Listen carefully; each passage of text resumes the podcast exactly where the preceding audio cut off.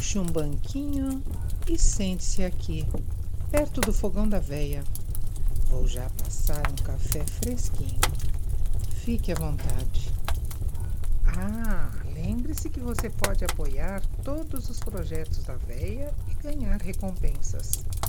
Dá uma olhada lá no padrim.com.br ou no PicPay.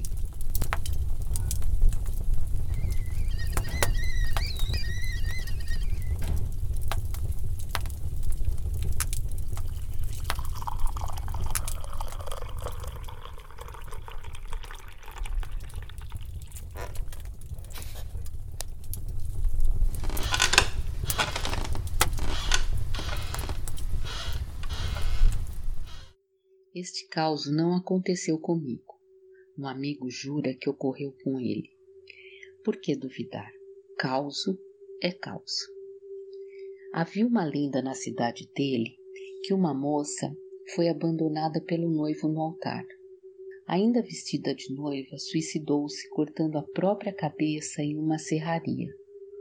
Desde então, a moça, já desencarnada, vagava pelas ruas à procura do seu amor, mas sem sua cabeça. Numa noite, após uma farra, meu amigo descia por uma ladeira bem longa e, ao passar próximo ao cemitério, avistou um ponto branco lá no fim da ladeira. Era alguém que vinha subindo. Ele sentiu um calafrio e começou a pensar na lenda da noiva. O ponto branco aproximava-se cada vez mais. Bateu o desespero e ele correu para dentro do cemitério. Escondeu-se atrás de um mausoléu.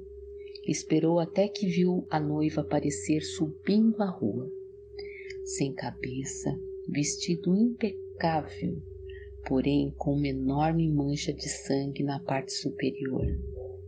Ela subia a ladeira lentamente, como se flutuasse, até que parar quase à frente do mausoléu.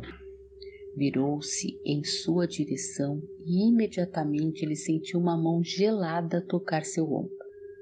Ele desmaiou e só acordou com os galos cantando. Correu para casa e, para todos que contou a história, recebeu desdém como resposta. Todos achavam que ele sonhara ou inventara uma desculpa por ter dormido na rua. Ele me jurou que foi real e viu o medo estampado nos seus olhos. Obrigada por nos ouvir. Logo, logo tem mais. Até a próxima e bons sonhos.